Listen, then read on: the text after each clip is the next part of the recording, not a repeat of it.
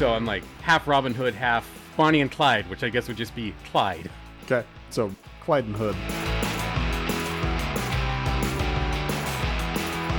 This is Then You Ruined It, the podcast that will last until one of us makes it weird. Hope you have a short commute.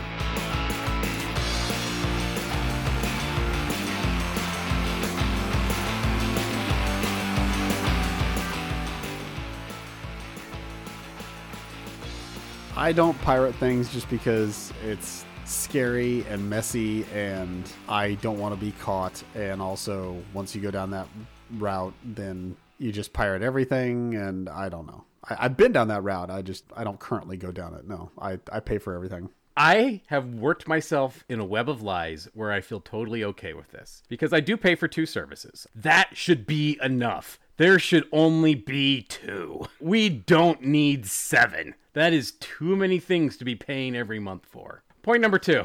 I put between two and eight hours of work into putting this podcast and all the t- little clips on there on the internet every week. I am trading a podcast for one episode of Rick and Morty a week. That's okay in my mind. I am putting entertainment in the world. I can consume entertainment from the world.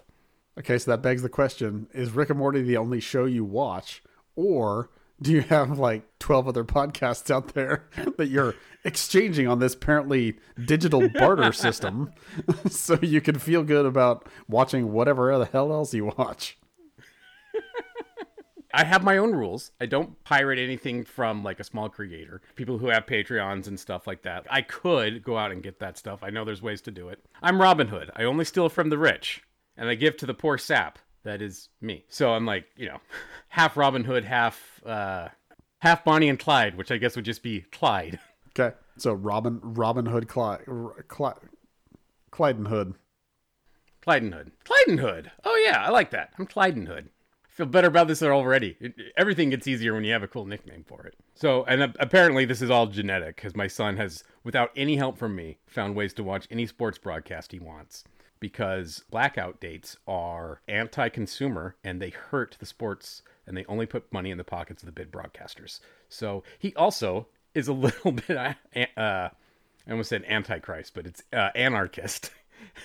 he, we're both a bunch of antichrists. No, we're digital anarchists, and it, it was just interesting to know that that was a, a genetic thing that you could inherit. I would disagree. I don't think that's a genetic thing. I think the the through point, the thing that ties this together is the sports. Because, like you said, sports is just if you want to watch everything, you can't do it. Even if you own every service, you still are going to get blacked out on some things and you're not going to get to see these games. So, you have to have some other way, whatever it is, legal or illegal, of seeing these things. And that's just the way it is for sports fans. So, I think that's the catalyst. But then from there, I think it's easy to extrapolate to, well, then, you know, I tried that for a movie and hey, I found this movie and also like five others that like just came out that I can see. So I want to see those. Let's watch those. That'll be fine. And, you know, before you know it, you have an entire library of stuff on your Plex server that's like, I never paid for any of this stuff.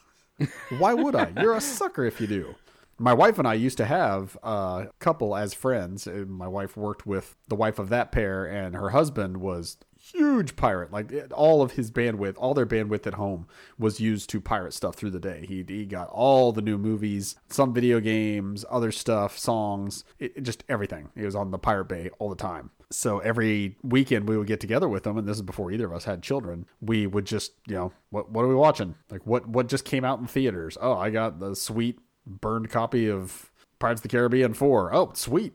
Let's watch it. Get the popcorn. So that was just what we did. And and he would, you know, burn off copies for us if we wanted stuff. And that's like the end of every night that we before we left their place was him going to his office or his den and saying, like, all right, what do you want tonight?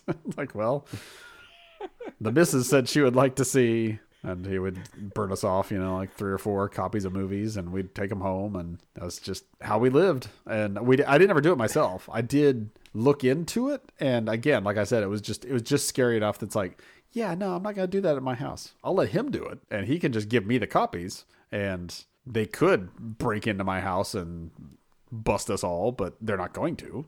So I didn't think anything of it until, and this is so weird. I had an overnight for inventory when I worked at American Eagle, and my boss at the time was super New York guy, thick accent, and he wanted. I was I was playing. I think it was probably Coldplay is what it was, and I was playing a CD I had of it, and everybody's listening to it, and he's just like, "Hey man, can you give me a copy of that? I really like that CD." And I was just like, "Oh, I."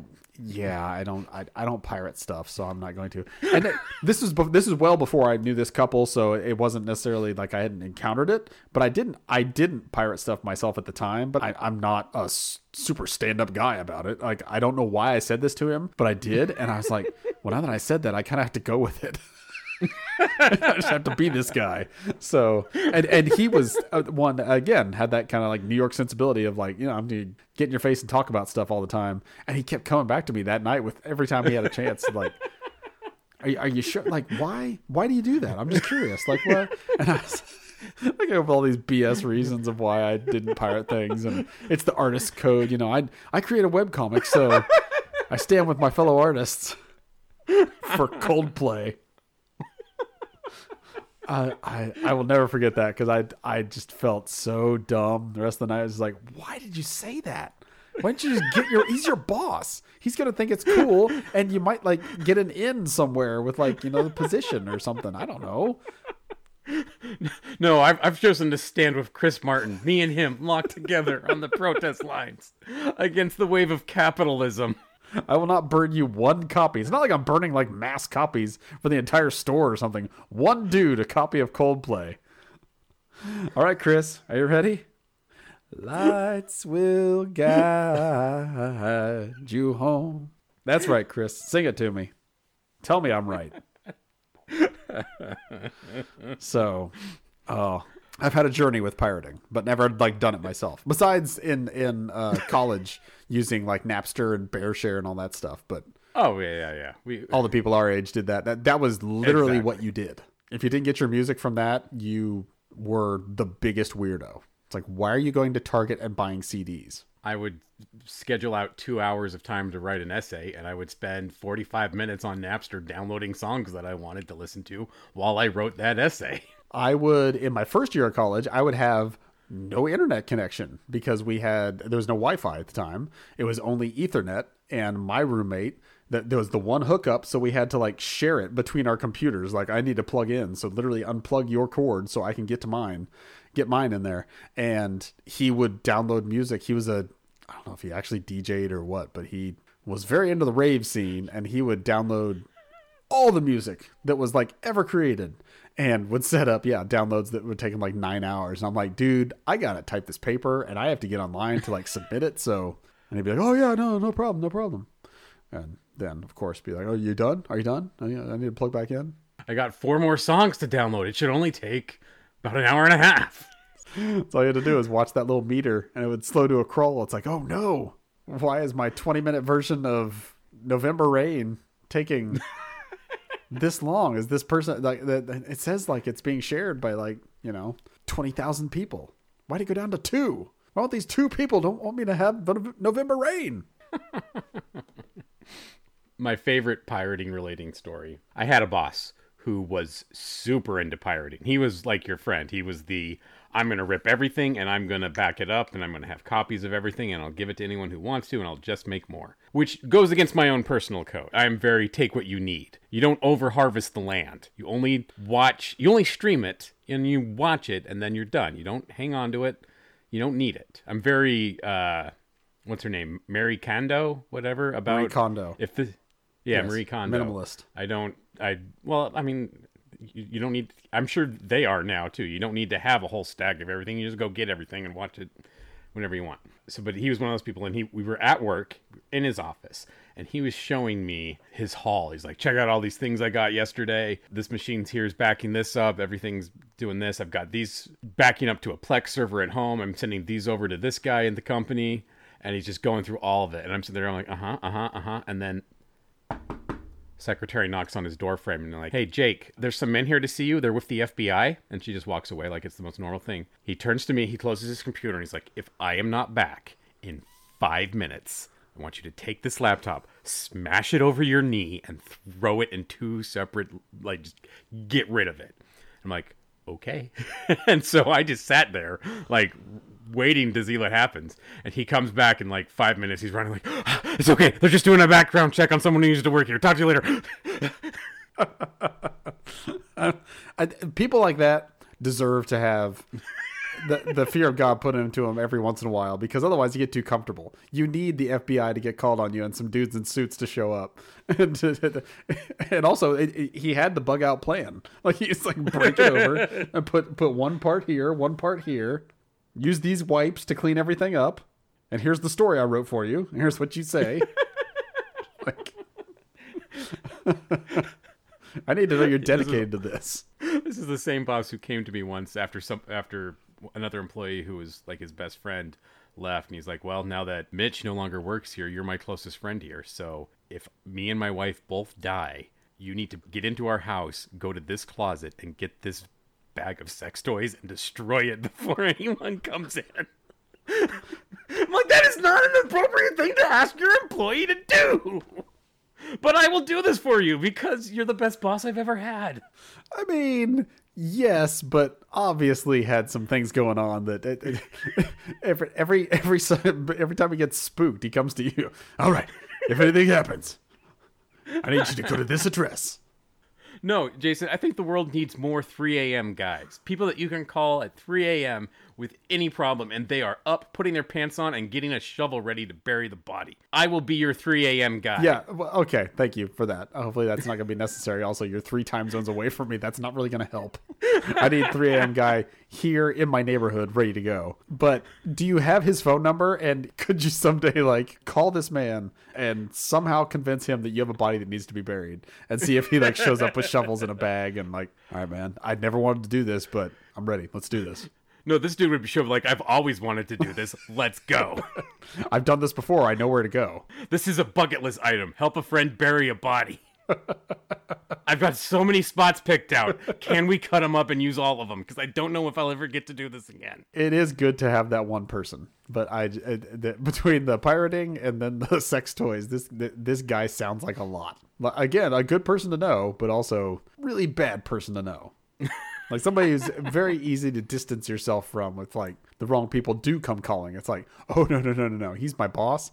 I have never done anything with him personally outside the work in my life. Take I've him never taken a CD from him. I've never been in his closet. I've never called him at 3 a.m. to go do a thing. Yep. I don't know his sex toys are hidden in his closet, second shelf above the guns. I didn't say guns.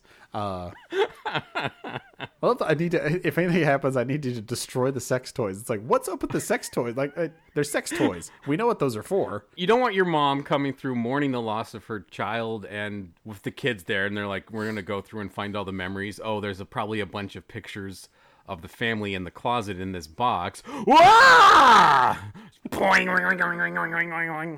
Pandora's box of dildos everywhere. I can think of few things that would soften the blow of a loved one than dis- discovering their sex toys.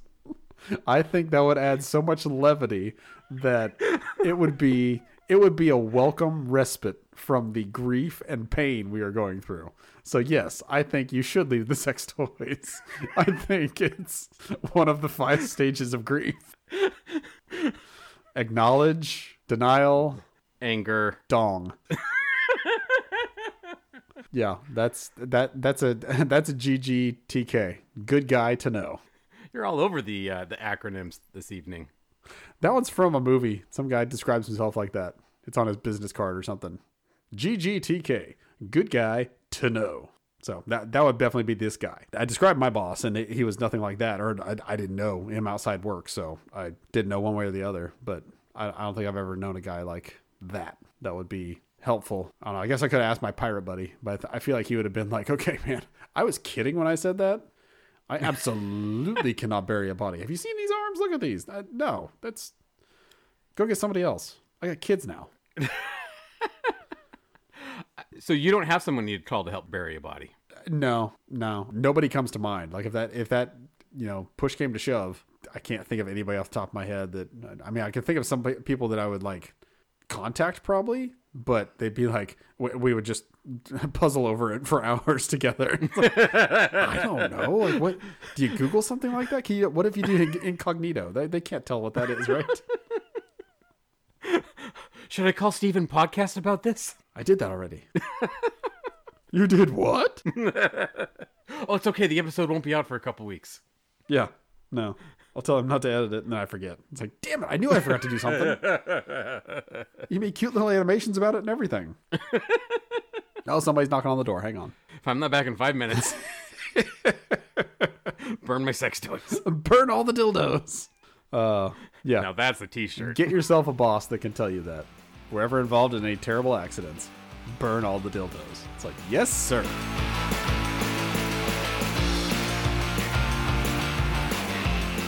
Seriously, Jason, you ruined it. If you want to express your displeasure with him, me, or the show in general, you can find us on Twitter. I am at Idahobo, and Jason is at the Jason Sigler. We also do a webcomics review podcast called Digital Strips.